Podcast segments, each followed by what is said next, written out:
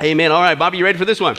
All right, here we go. He's perhaps the most overshadowed and overlooked of all the founding fathers. Yet without this guy, there would not have been an American Revolution at all. He was born in 1722 in Boston, and his parents were religious and politically active. And not just any religion either, but his mother and father were both devout Puritans, Christians. And his second cousin was even John Adams. So as you would expect with this type of family upbringing, and he was soon graduated from Harvard, which again was started by Reverend John Harvard, not like today. And he focused on politics. And sure enough, he became an influential official of the Massachusetts House of Representatives. He joined the movement against Britain's efforts to tax the American colonies without permission, helping to coin the phrase, maybe you've heard it, no taxation without representation. In fact, it said that this man and his political ideals became the architect of American republicanism and shaped the whole political culture of the whole United States. And like many others of his time, though, especially from a Christian Puritan background, he not only used his political powers to encourage people to resist the tyranny of man, but also to resist the spiritual bondage of sin. And he would actually encourage people with words like this: the name of the Lord is a strong tower. The righteous flee to it and are safe, quoting verbatim Proverbs 18. And he said, so therefore let us secure his favor, God's favor. He will lead us through the journey of this life and at length receive us to a better one. And then he encouraged the people to spread the gospel, saying words like this: the confusions that have been among the nations may be overruled. How? By promoting and bringing in, not politics, but the holy and happy period when the kingdoms of our Lord and Savior Jesus Christ are established everywhere. In fact, even in his own will, he even stated where his real treasure lies. His real hope. And it wasn't in politics, it was in Jesus Christ. He said, I commend my soul to that almighty being who gave it. And I give my body, I commit it to the dust, relying upon, listen, the merits of Jesus Christ for the pardon of all my sins. In his will. And today he is still known in our country as one of the greatest politicians, statesmen, signer of the Declaration of Independence, a ratifier of the U.S. Constitution, and again, literally the father of the American Revolution. In fact, George Washington, Thomas Jefferson, and John Adams all acknowledged that they built our nation squarely on this man's foundations. His name, of course, was Samuel Adams. Here's the guy that made the beer. No, Don, he didn't make the beer. They named it after him. And that's not the point either, okay? I know you're going to get there. There's something better than having a beer named after you, okay? Okay. How many guys would say that Samuel Adams, man, he had a pretty cool life as a Christian, right? I mean, here's one guy raised up in a Christian family. God used him. He got educated. He got equipped. What? Not only for the foundation of our country, but ultimately, in his own words, to share the gospel of Jesus Christ. Yes, you need to get politically active, but ultimately the Savior is who? Jesus Christ, okay? That's a life worth living for. But as you guys know, once again, we got a problem. What's going on in the American church today?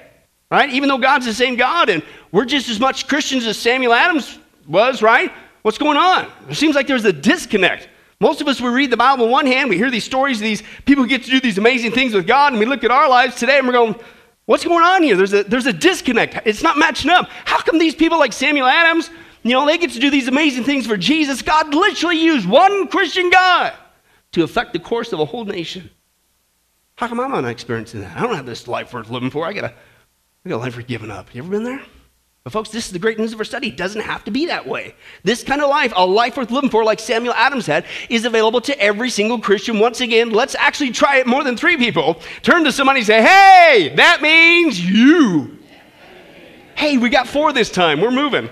All right. And that's why we're going to continue our study, a life worth living for, a life worth living for. Now, what we're doing is taking a look at the different keys I believe are pivotal if we're going to have that amazing walk with Jesus Christ like Samuel Adams had. We saw that first key was experiencing God's joy. We saw that for a while there. Then we saw the second key was experiencing God's peace. It's a wonderful two-bang punch, right? It's a gift on top of salvation to be a witness for Jesus Christ. Then we saw the next four times was experiencing God's worship. Be that positive advertisement. Walk around like Jesus really is the answer for all of our ills, you know? And that shows in our mouth, okay? Then last time if you were here, we saw the fourth one is experiencing God's fruit. And to me, this is just common sense. Hello, okay? If we're ever going to get around to reading these lies or living these lies that we keep reading about every single week about some Christian in some moment in history, recent, late, who did some amazing things for God, if we're going to live those lives, we got to do something about it, right?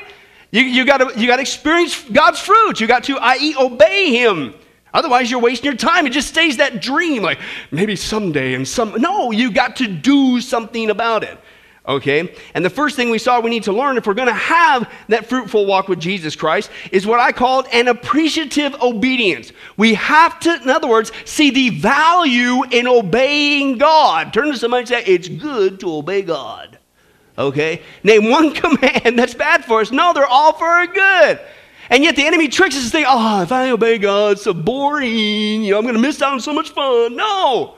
All of God's commands are for our good, okay? And we saw the examples of that in God's people, God's word, and his leadership. It was a simple paradigm. You obey God, good things. Oh, and by the way, let me say this, okay? Because it doesn't mean that your life's going to be perfect. Because you're still going to have challenges as a Christian. Jesus promised that. But the thing is, if you want to have the best possible life this side of heaven, get busy obeying God. I didn't say perfect. That's a lie from the pit of hell, from the Word of Faith heretics. Perfect life, perfect wealth, perfect health. That's a lie. Okay, but here's my point. If you obey God, just do what he says. Listen, I didn't say you're going to escape pain. But you keep being persevering and obeying God, you're going to come out on top sooner or later. That's the point, okay? But that's the best way to go. And we saw that in our example. You obey God, you get his blessings. You disobey him, what happens? You reap what you sow. You get a big old blob of junk on the back of your head. Remember that? Exploding blob, right? And it wasn't God's fault. It's just we didn't do what he says. Obey me. I'll take care of you. Trust me, okay? It may not be perfect, but you do what I say. I'm going to take care of you. And you're going to come out on top. Why would you want to heap fire into your lap? Why would you want to go down the road that's going to invite nothing but pain, okay? You need to see the value in obeying God. Appreciative obedience. Now, the second thing, okay, that we need to learn if we're going to experience that fruitful walk with Jesus is we need to now make a decision about it. And I mean a deliberate one. The word that the Bible uses is called consecrated. Okay, a consecrated obedience. I have decided to follow Jesus. Not once in a while, not when I just first prayed that prayer that first day when I got saved. Every single day I have consecrated myself unto God. And that word there, consecrated, means you are set apart for him now. Him now, not you. Him. And I'm set apart what? Just thinking about him? No, I'm devoted to him. I am serious about obeying him. It's all about him. It's all about doing what he says. Because you have to? No. Love, as Paul says, is our motive. Love is what compels us. Because our salvation is completely 100% free and clear. He's done it all. We all, myself included, deserve to die and go straight to hell. And we can't change that. He came and rescued us and set us free. Who wouldn't want to say, hey, can I wash your car, take you out to eat, can I do, right? It's just, it's love, right? But I've decided, I'm so grateful, I'm so thankful for what he's done. I'm convinced, especially after last week, I appreciate the value of obeying God. I've got it in my head, it's locked in here. I know I'm not going to have a perfect life, but if I want the best possible life this side of heaven, I've got to get busy obeying him, because the other way leads to destruction. I'm done with that. I've decided. I've consecrated myself to Jesus Christ. Now, here's the point. When you daily do that, listen, when you daily make a point to say, I am going to follow Jesus, not just when you first get saved, every day, I'm going to follow him. I'm going to obey him. Can I tell you the benefit? You get to experience his blessings. Listen, not a perfect life, but his blessings on a regular basis. You understand the importance of this? You obey him once in a blue moon, and then you wonder why things are going down the tubes. But if you obey him on a regular basis, in general, it keeps you from going, how many of you guys been on that spiritual road? Every day when you consecrate yourself to him, I am serious about this. I am going to follow Jesus. I'm going to obey him today. You literally have that come out of your mouth every day. And believe it or not, folks, this is nothing new. This is something that Joshua had challenged the people of his day. You need to consecrate yourselves unto God. Every day you need to get up and you need to choose, who are you going to serve? And it should be an easy choice, but don't take my word for it. Let's listen to God. So open your Bibles to Joshua 24. Joshua 24, let's take a look at how he challenged the people. And this is towards the end of his ministry there. Joshua 24. If you find Deuteronomy, what do you do? Hang right, that's right. That's right. If you find Joshua, what do you do? Go to 24 and then tell them to get in here. Service has already started. You missed my whole intro. And Samuel Adams, no. Joshua 24, and let's take a look. Verse 1 through 15. Here's the big challenge, okay? Very serious stuff, All right? Towards the end. Okay, Joshua, here's what he says, verse 1. He assembled all the tribes of Israel at Shechem. He assembled the elders, the leaders, the judges, the officials of Israel, and they presented themselves before God. How many guys would say, hey, important announcement is about to be made. Everybody get here. I got to tell you something very important. And so listen to what he says. He reminds them. He says to the people, this is what the Lord, the God of Israel, says. Long ago, don't forget this. How many times have I taken care of you? Long ago, including Terah, your forefathers, including Terah, the father of Abraham and Nahor, they lived beyond the river and worshipped other gods. But I, God, took your father Abraham from the land beyond the river and led him throughout Canaan and gave him many descendants. I gave him Isaac, and to Isaac I gave Jacob and Esau. I assigned the hill country of Seir to Esau, but to Jacob and his sons, they went down to Egypt. Now, we all know they went down to Egypt. They got into bondage and slavery for hundreds of years. Okay, then what happened? God saw that. He took care of them. So then I sent Moses and Aaron, and I afflicted the Egyptians by what I did there. I brought you out of all that stuff, and then I brought your fathers out through Egypt. You came through the sea, and then guess what? Yeah, things weren't perfect, but guess what? The Egyptians, they pursued them with chariots, okay? It wasn't looking good. They had horsemen coming after you as far as the Red Sea, but what? They cried to the Lord for help, and he put darkness between you and the Egyptians, and he brought the sea over them, and he covered them, and you saw with your own eyes what I did to the Egyptians. And then you lived in the desert for a long time, and the scripture says not even their soles or their feet, their clothes didn't wear out. God supernaturally provided for them the manna every single day, so he took care of them there. Then sure enough, he brought you into the land of the Amorites who lived east of the Jordan. They fought against you, but I gave them into your hands. Who gave them?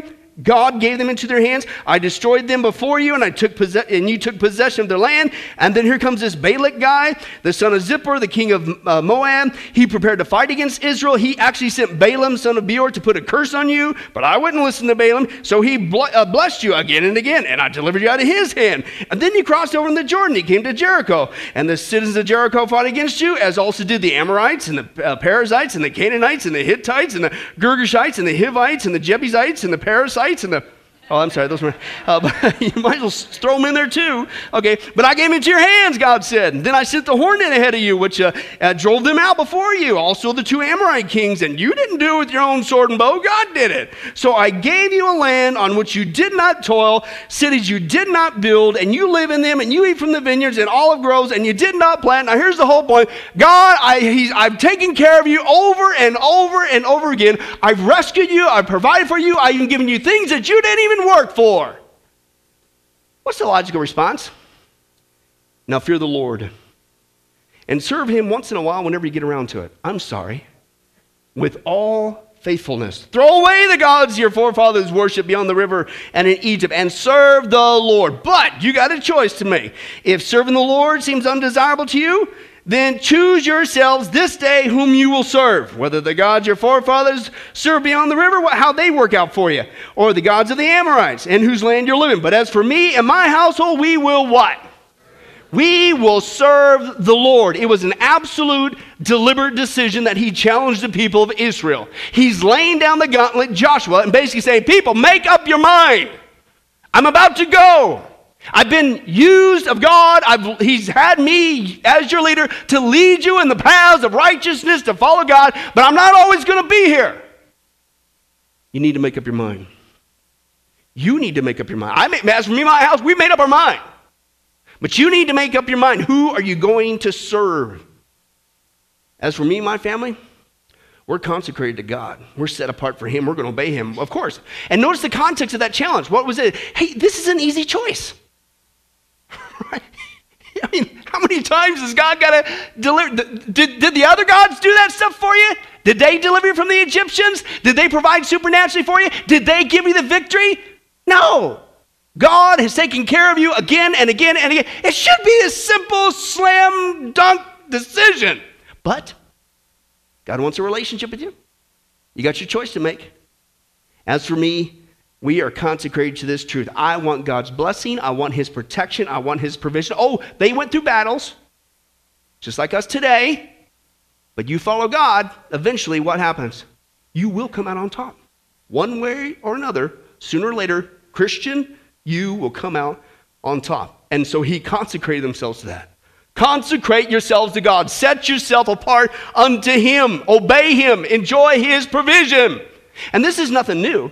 Okay, this is towards the end of his ministry. If you look at the first chapter, he said it right at the very beginning.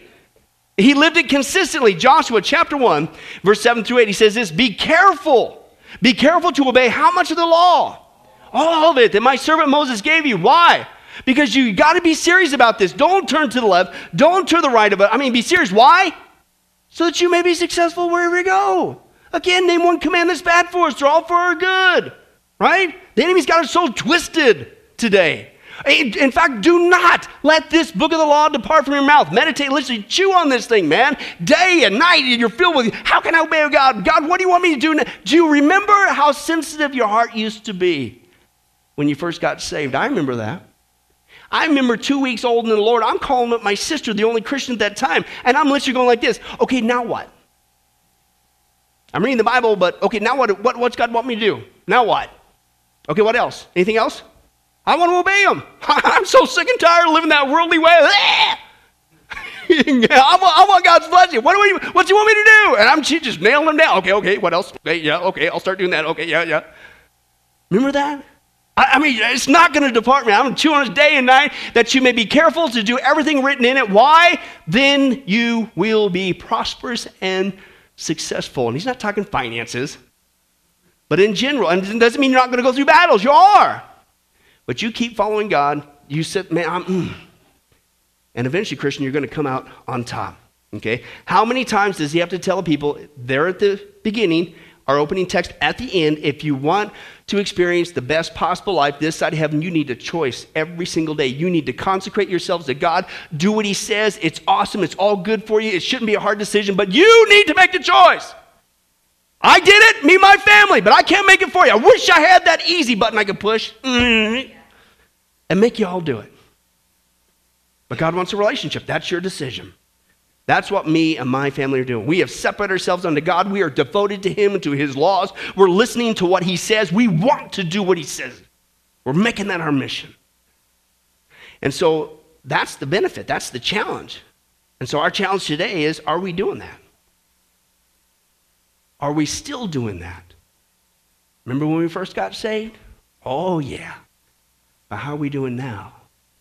Are we still just as much consecrated to obeying him, doing whatever he says? Why? Because we have to know, because we love him. And yes, of course, we always want to come out on top.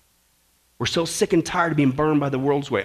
I'm not set apart for that anymore. I'm set apart for Jesus. Are we still living like that? Well, we're going to have a little bit of an acid test today. We could say that because we're Christians, right? You got to say the right stuff, especially on Sundays, especially in that anointed thing called the pew.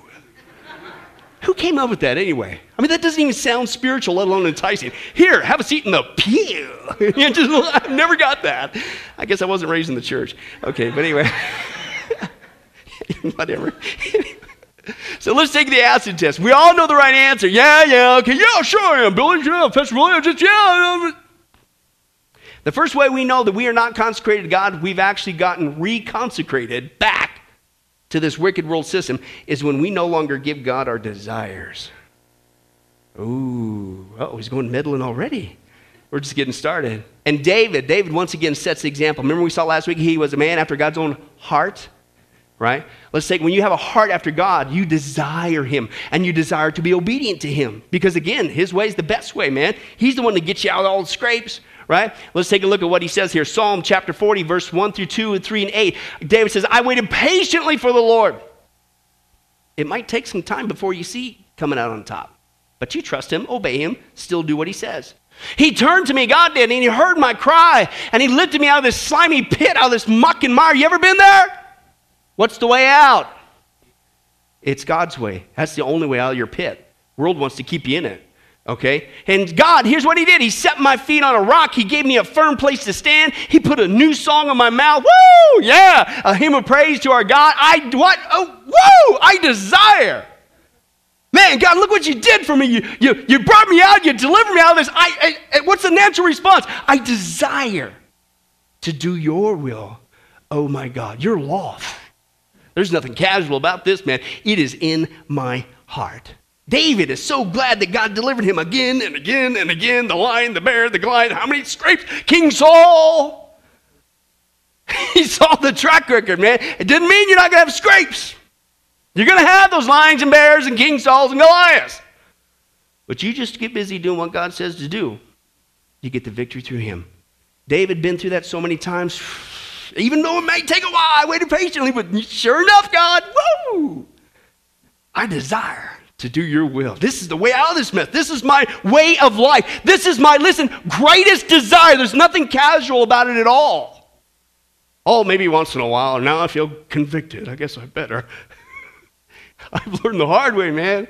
Deliverance only comes from God. Obey him. Don't turn to the right. Don't turn to the left. As Joshua says, as for me, King David, I'm set apart for God every single day. This is my focus. This is my desire. And I want to be successful and prosperous everywhere I go. I'm serious about it. And he experienced that. Again, we know David wasn't perfect.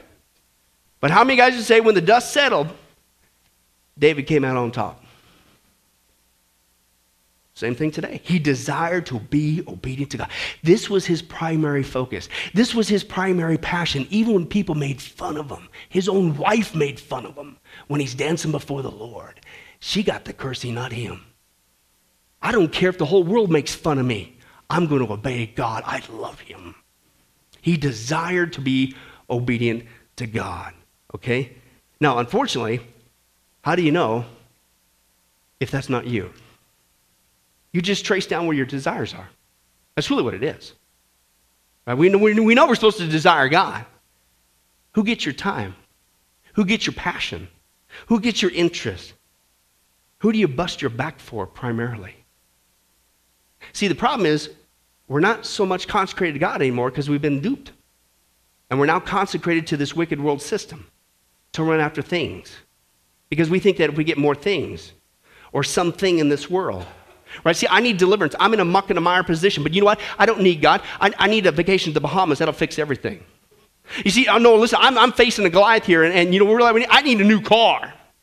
That's what I need. You know, I'm serious. Oh, man, here comes a King Saul. Ah, what do I need? Hey, I need a new wardrobe. That's going to fix it all. Yeah. I mean, isn't that what the commercials say? Right? You don't need God. You're having a bad day. Welcome to the club. Don't seek him. You need this thing. And don't tell me we don't do it, because we even have a term to describe us doing it. It's called the rat race. And you know, when you run the rat race, you run like a rat.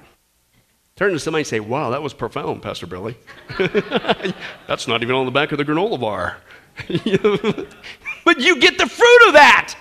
You don't get deliverance from God. You don't get his peace. You don't get out of the muck and the mire. It gets worse. Listen to this. I love this guy's description. Here's how they got us running all week long. He said, this century's mad dash of innovation has produced the most frantic human era ever.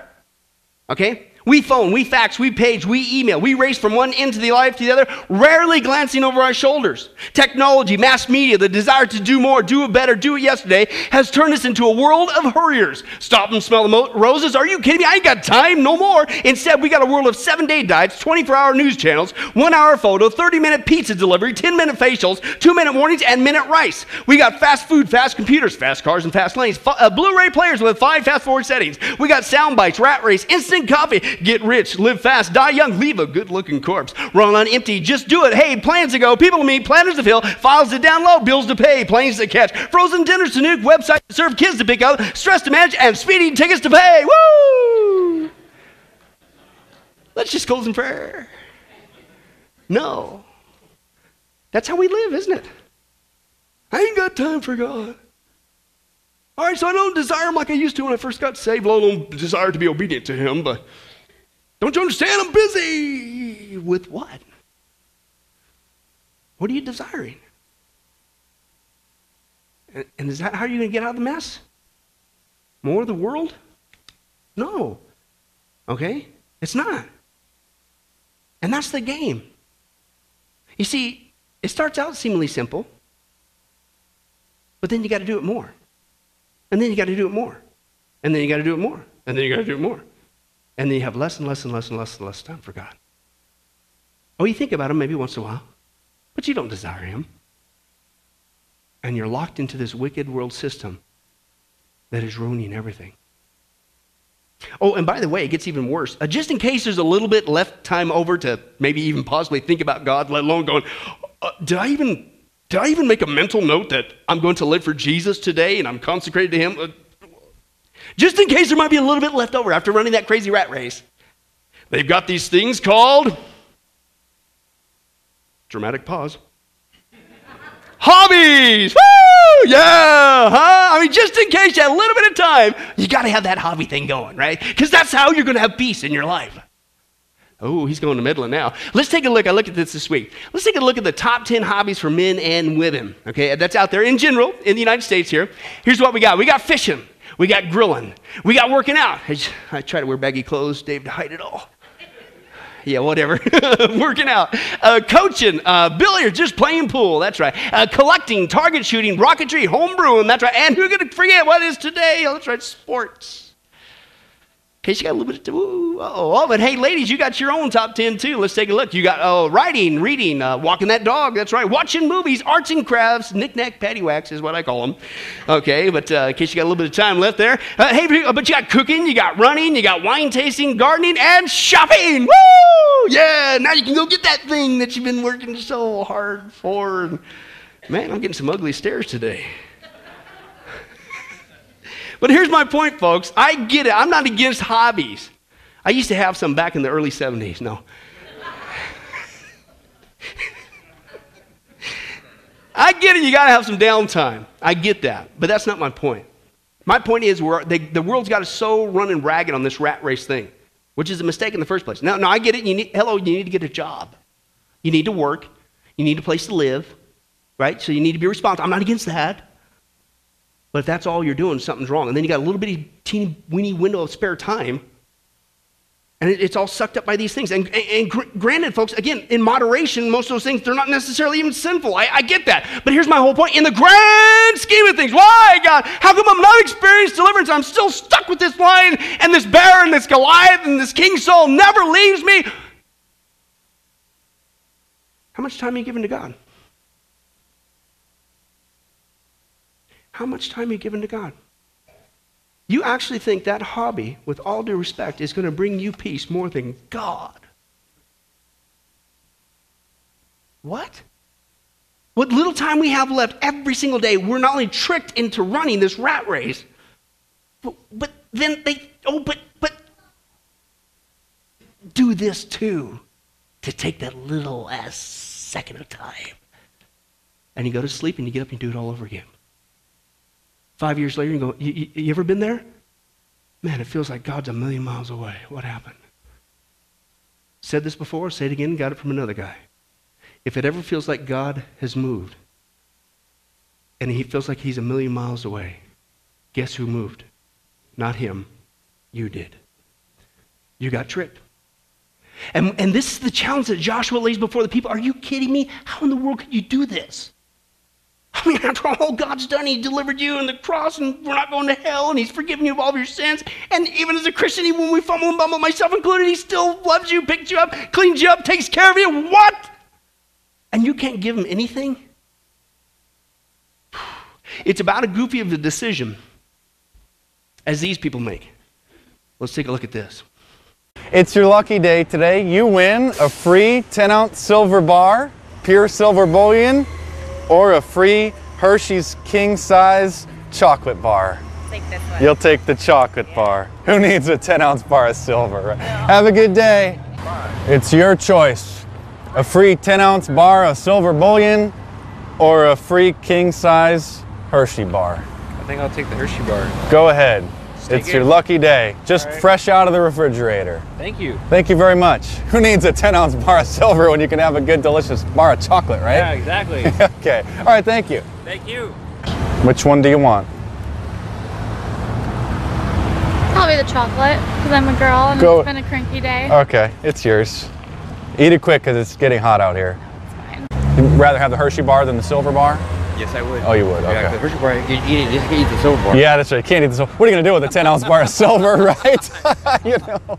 Yeah. I looked it up this week. I could not believe it. Oh, there was tons more than that.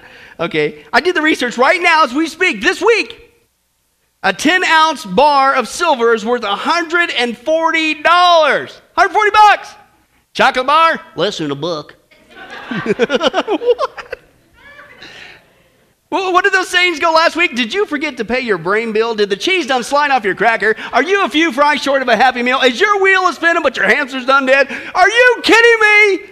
Who would choose a chocolate bar over the silver bar? It's not even close. It's 140 to 1.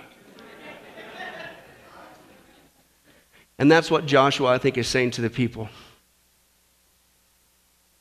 And if you read the next book, Judges, they chose the chocolate bar.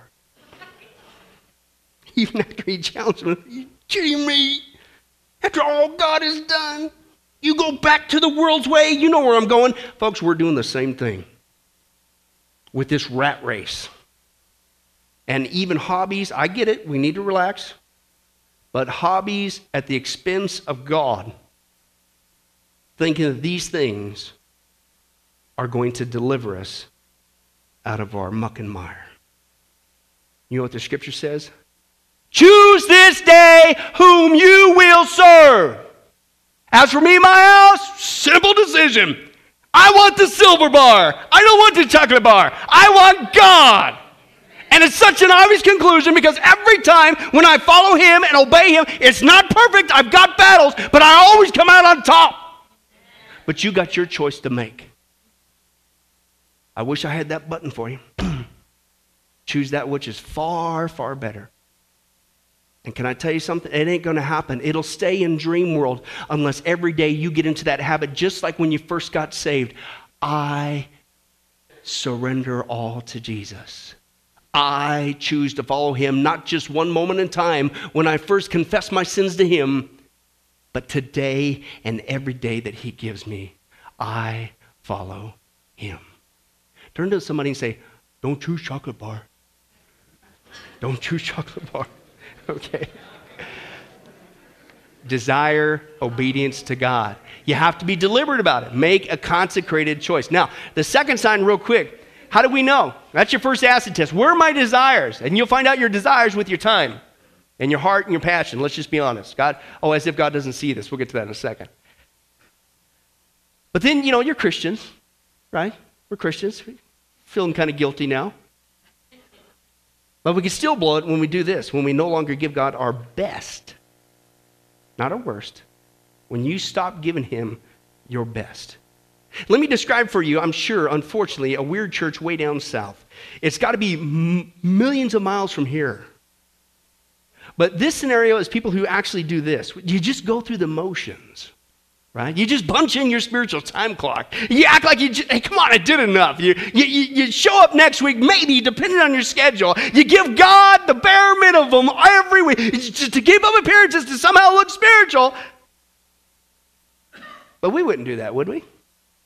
I mean, after all God's done for us, we actually get into the position that we give God, here's the word for today, you give God leftovers. After running that rat race, after what little time got left squirreled away at that little hobby, oh, that's right, it's Sunday again.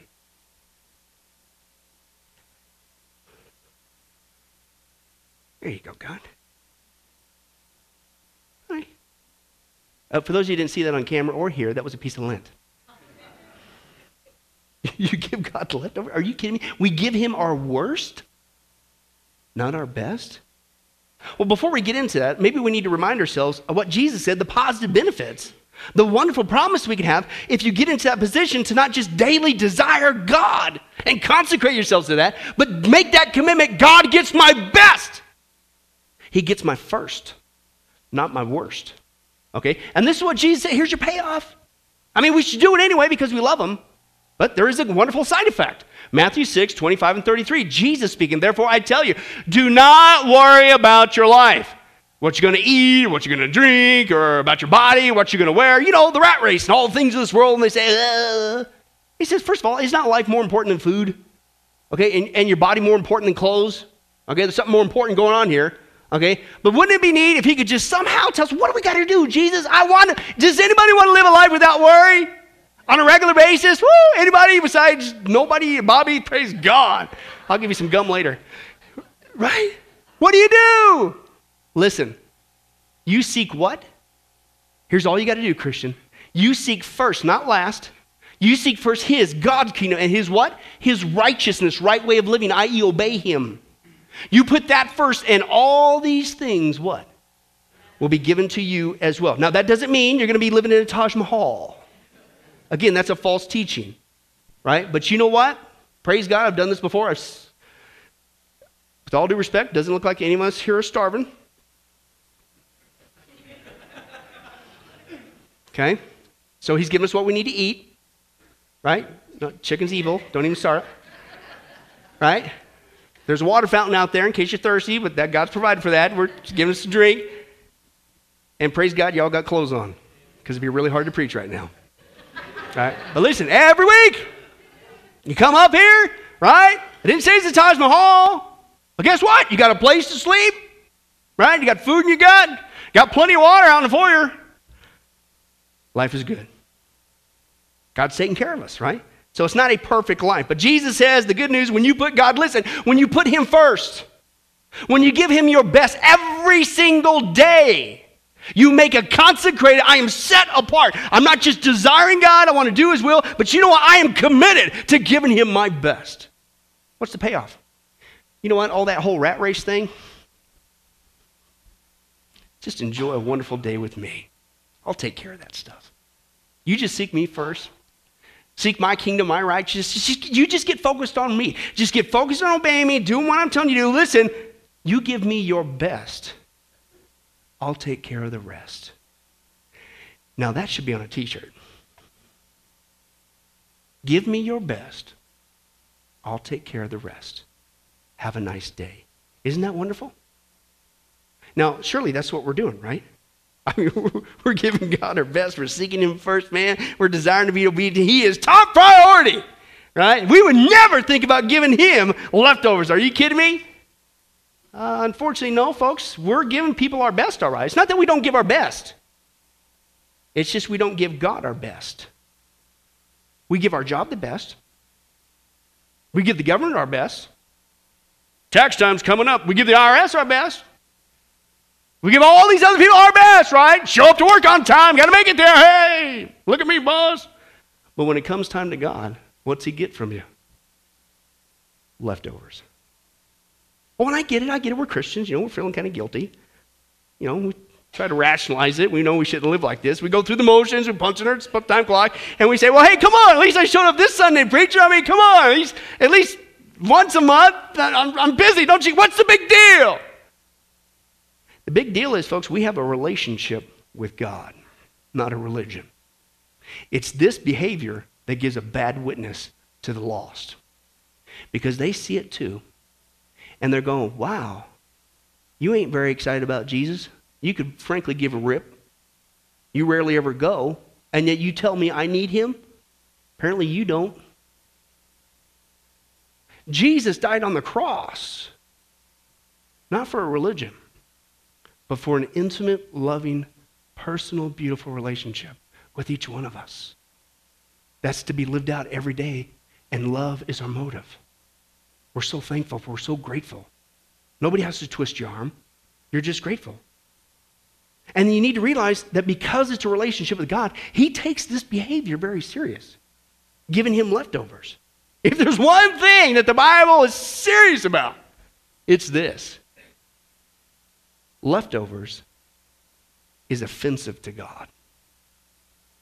Offensive to God. I didn't say that. Here's just one scripture, man. Malachi 1, 6, and 8, and 14. I am a father, God says. Common sense. Where is the honor due me? If I'm a master, oh, you're our master. If I'm a master, then where's the respect due me? Says the Lord Almighty. But you have, oh, come on, God. I mean, we're here, right? We showed up this week. What's going on? How are we showing contempt for your name? Here's your acid test. You give me leftovers. You give me the worst. When you bring in blind animals for sacrifice, is that not wrong? Excuse me? When you sacrifice crippled or diseased animals, is that not wrong? Remember, according to the law, it's the best. Oh, you're going through the motions. At least it's an animal, but it's crippled. It's blind. It's diseased. Why don't you just go out in the garbage can and pick something up? That's what he's saying. Are you kidding me? Try offering them to your governor, right? Would he be pleased with you? Would he accept you, says the Lord Almighty? I don't think so. He says, for I am a great king, says the Lord Almighty, and my name is to what? It is to be feared among the nation. Here comes the sting. In essence, what God is telling the people of Israel at this time, he says, how dare you? Here I am, the creator of the universe, after all I've done for you, and you give the IRS, you give the government, you give your boss better treatment than me. I give you my son, Jesus Christ, New Testament Christian now. I saved you from eternal damnation in hell, and yet these other entities get greater respect. Oh, you'll bust your back for them.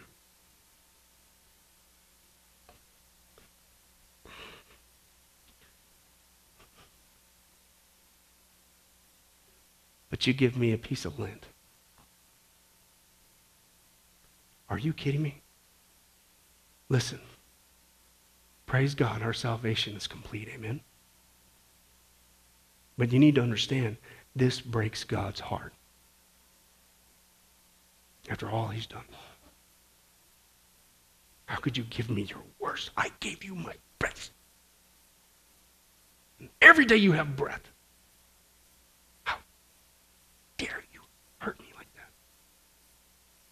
You go through the motions, it's dry, stale, leftover, just to keep up appearances. Now, the crazy thing is, we act like God doesn't see this when he does. Now, it's January. I thought this was very interesting timing. Again, as I forewarned you, hitting this study. I didn't pick it. God did. But January, what's that thing that we usually typically do? It's time for New Year's resolutions. And as Christians, what do? We do the Christian version. I'm going to read the Bible more. I'm going to get serious about obeying God more, right? But see, if you still got this heart, come on, you're just going through the motions. And God sees the whole thing. You might as well get up in public and have this kind of a New Year's resolution. Let's take a look. This year, I'll spend less time with God.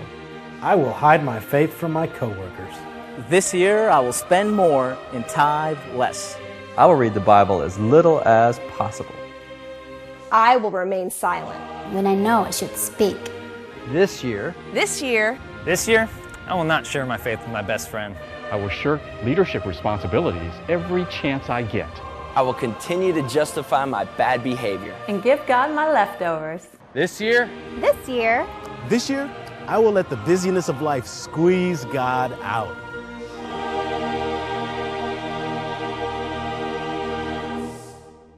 Yep. Turn to somebody and say, don't do that this year. Right? Now we of course, we're Christians. We say, of course not. But God sees our heart. It's been a couple weeks into the new year.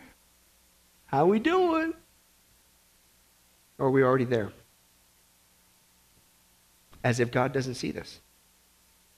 May not be coming out of your mouth. But God sees what's coming out of our heart. It's on his video screen every day. One last thing, a little point of conviction. That's bad enough, hurting God like that.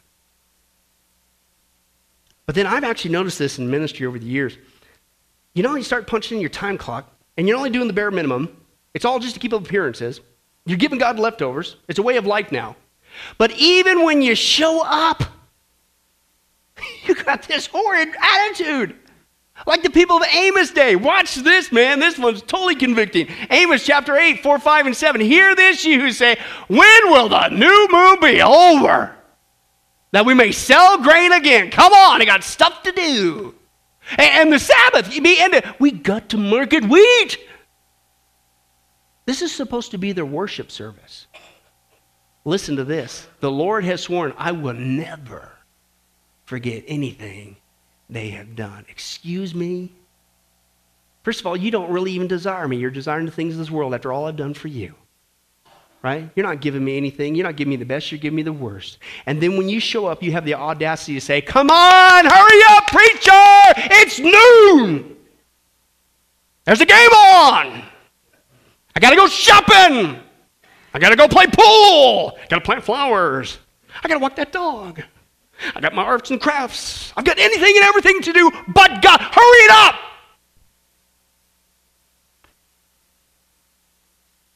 We don't do that, do we?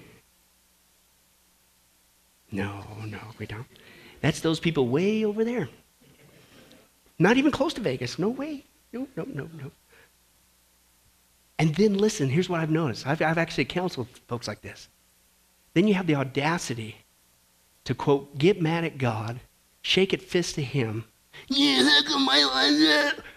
when this is what you do. When you're looking to the world's and the world's way for your deliverance, I get it. There's times when we have muck and mire. But you don't desire God. You're giving him your worst leftovers, and even when you show up, you got this sour, rotten attitude. And as if he doesn't see it. It's crazy, folks. Just get back to giving him your desires. Give him your heart. Make that decision again every day. I am going to follow Jesus.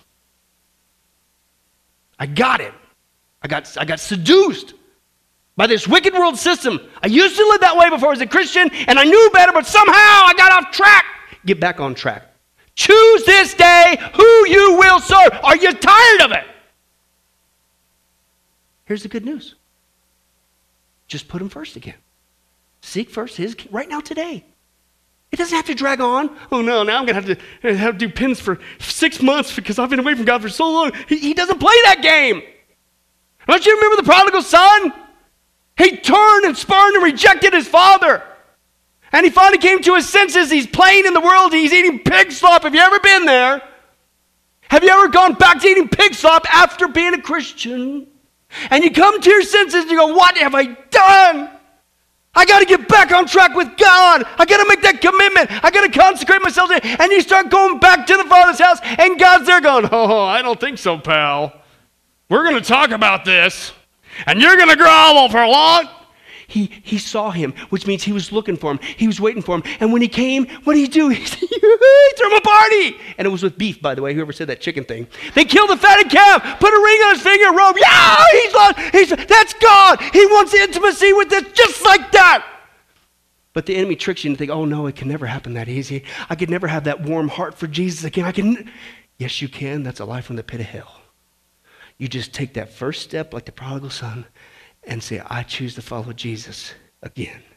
And every day when you get up, you consecrate yourself to that truth, and I'm going to follow him today. And it may not be perfect, but this is a new way. I'm getting back on track today. That's the way out of this mess. Now, even after all this, if you still resist, and you still, even after this, anybody convicted today? The rest of your hands are busted. If you still resist turning back to God, then maybe you got a bigger problem on your hand. Like this guy. Watch this. Hey, I'm Ryan. I'm a Christian, and this is my story. Growing up, I never missed going to church. When I was 12, I accepted Christ as my Savior. I was even baptized. It undoubtedly was a very important decision. It even affected how I lived in high school. I mean, don't get me wrong, I had fun on the weekends. I had a girlfriend, a couple, but I was a normal high school kid. College was one big blur, but I did make it to church out of obedience. And after school, I married a great girl, and she's been a great influence on me. Life's been good. I have a house, 3 kids. I couldn't ask for more. I mean, sure, I worry about my future. I mean, my marriage, it could be better, and I need to spend more time with my kids, but things will be all right. I have my faith. You may not hear me talk about it a lot, but that's just because it's personal. But don't worry for me. My Jesus is real.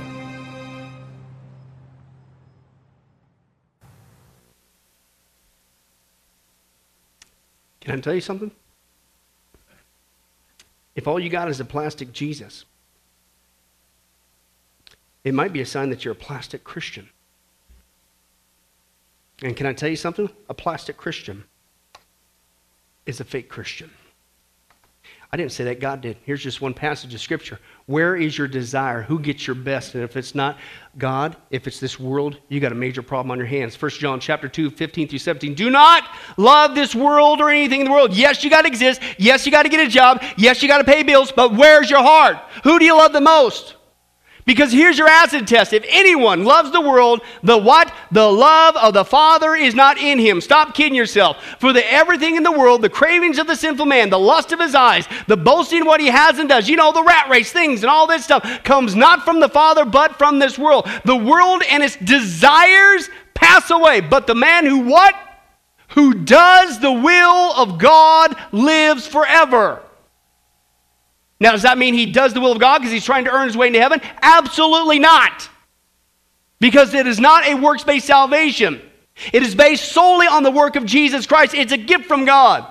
But again, the natural response after God has done it all, what is just a basic, normal, logical response. What would you like me to do, God? You saved me from eternal damnation from hell. You saved me from this wicked, crazy, messed up world. I want to do your will. Not because I'm trying to get to heaven. That's already taken care of through Jesus.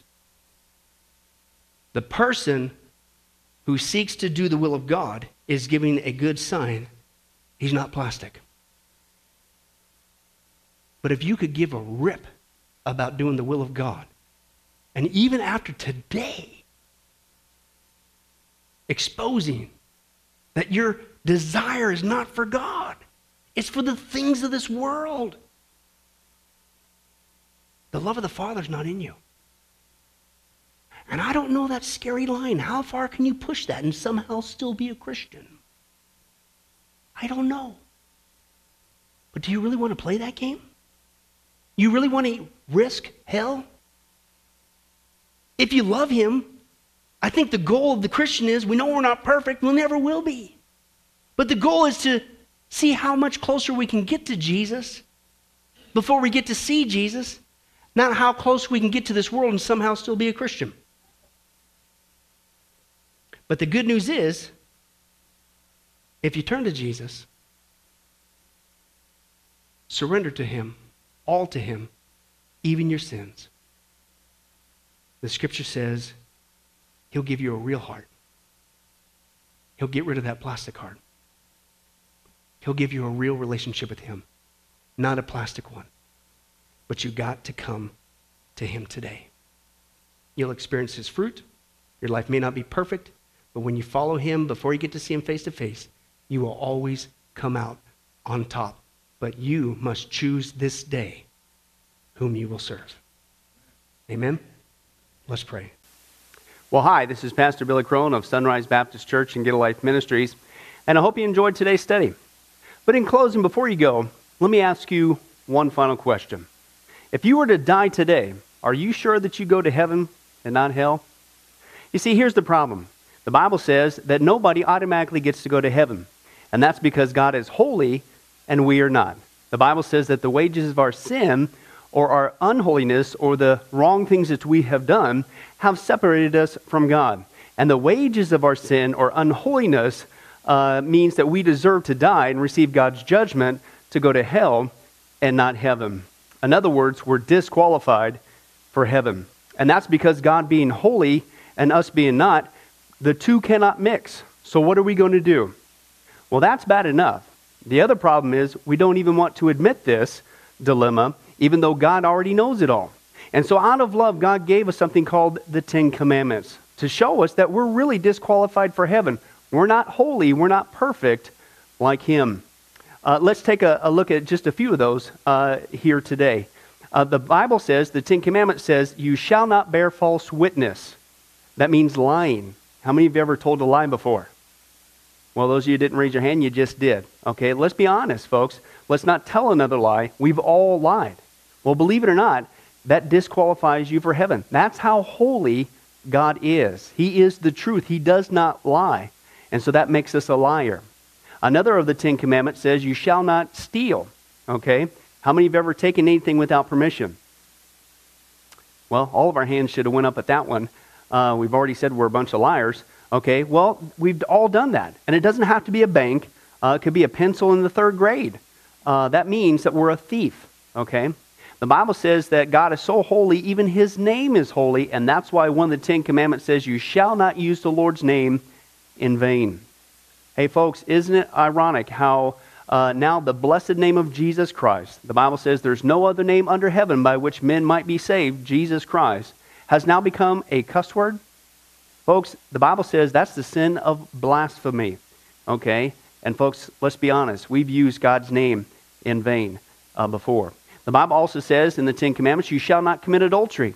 And Jesus takes the standard even higher. He says, listen, it's not just physical adultery. He says, surely I tell you that if you look at another person with lust in your eye, you've committed adultery in your heart. God looks at the heart. One more out of the Ten Commandments says, you shall not murder. And you might say, well, hey, I haven't done that one.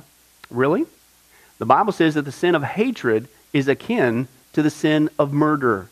You, in other words, in your heart, wish they were dead. You pulled the trigger, if you will, in your own heart. And the Bible says God sees that, and it's just as bad. He knows the mind, He knows the hearts, the thoughts, and the intents that we have. Folks, that's just 5 out of the 10 commandments. How you doing? Not very well. None of us can keep them. They're God's x-ray to show us that we're disqualified. And so when, not if, your time comes, because we're all marching towards the grave at different speeds, you're going to have to stand before God. And you're going to have to say who you really are. He already knows. Hey, God, let me into heaven. I'm a liar. I'm a thief. I'm a blasphemer, adulterer, and a murderer. Folks, the Bible is clear. Such people as these will not inherit the kingdom of heaven. That's the problem. Here's the good news. God so loved the world that He sent His one and only begotten Son, Jesus Christ, that whoever believes in Him, what He did on the cross, on our behalf, that we will not perish, we will not go to hell, but He will give us the gift of eternal life. Jesus died on the cross to forgive us of all of our sins. It's something that we don't earn. We can't earn. It's a gift, the Bible calls it. And a gift cannot be earned. He was taking the death penalty in our place. That's what the cross was of the day. And that if we would just ask Jesus Christ to forgive us of our sins and believe that in our heart that God raised Him from the grave, showing that His death is satisfactory to God to forgive us of all of our sins, no matter what we've done, the Bible says, we shall be saved. The Apostle Paul says that if we confess with our mouth, Jesus is Lord, and believe in our heart that God raised Him from the grave, we will be saved. Let me give you a common analogy of what God's doing and what He did for us with Jesus dying on the cross on our behalf. In life, we know that people can be sentenced for a crime to where they're actually on death row. The courtroom scene is completely finished. The gavel has already sounded. They are going to jail, and they're just awaiting their time before they go to the death penalty. As they're sitting there in the jail cell, it's a proven fact. They did what they did. Everybody knows it. They're just waiting for that time for their number to come up, so to speak, and walk down that hall and be executed. There's nothing they could do to reverse their crime. No amount of good works in that jail cell can reverse what they've done. It's too late. It's over. But believe it or not, there's one way that people even today can get off a death row. And that's if the one in authority, the governor, if he were to, out of mercy and kindness, nothing that the person did, because they don't earn it and they don't deserve it, and they can't earn it, if he would grant them what's called a pardon, out of the kindness of his heart, he has the authority to grant them a pardon and absolve them completely of their crimes against the state. And did you know that there's actually been people that this has happened to, that the governor, out of mercy, has granted them a pardon as a gift, and they've gone down to the jail cell and handed that person, extended it through the bars, here, I'm granting you a pardon. If you would just receive it, you can go free right now. And did you know that there's actually been people who've said, no, I don't want your pardon. And so what happened is of their own doing, even though they had a way out, they still had to go to the death penalty. Folks, can I tell you something? That's what God did for us with Jesus dying on the cross. He sent his son to take the death penalty in our place. He, God, has the authority to grant us through Jesus a complete pardon. And every day that you're still alive, God is extending to you spiritually this pardon. But a pardon does you no good unless you reach out and receive it by faith. Won't you do that today? Won't you call upon the name of Jesus Christ? Ask him to forgive you of all of your sins, to trust in his work on the cross to pardon us from all of our crimes, our sins against God. God loves you. He wants a relationship with you. But there's only one way to heaven. It's Jesus. There's only one way to get off a death row. It's through the cross of Jesus Christ. Won't you do that right now? Well, this has been Pastor Billy Crone of Sunrise Baptist Church and Get a Life Ministries. And if there's anything that we can do for you, please don't hesitate to contact us. Our number, our information will come up here on the screen shortly. And if there's anything we could do for you, please don't hesitate to let us know. Thank you for joining us. And remember, I hope to see you in heaven. God bless.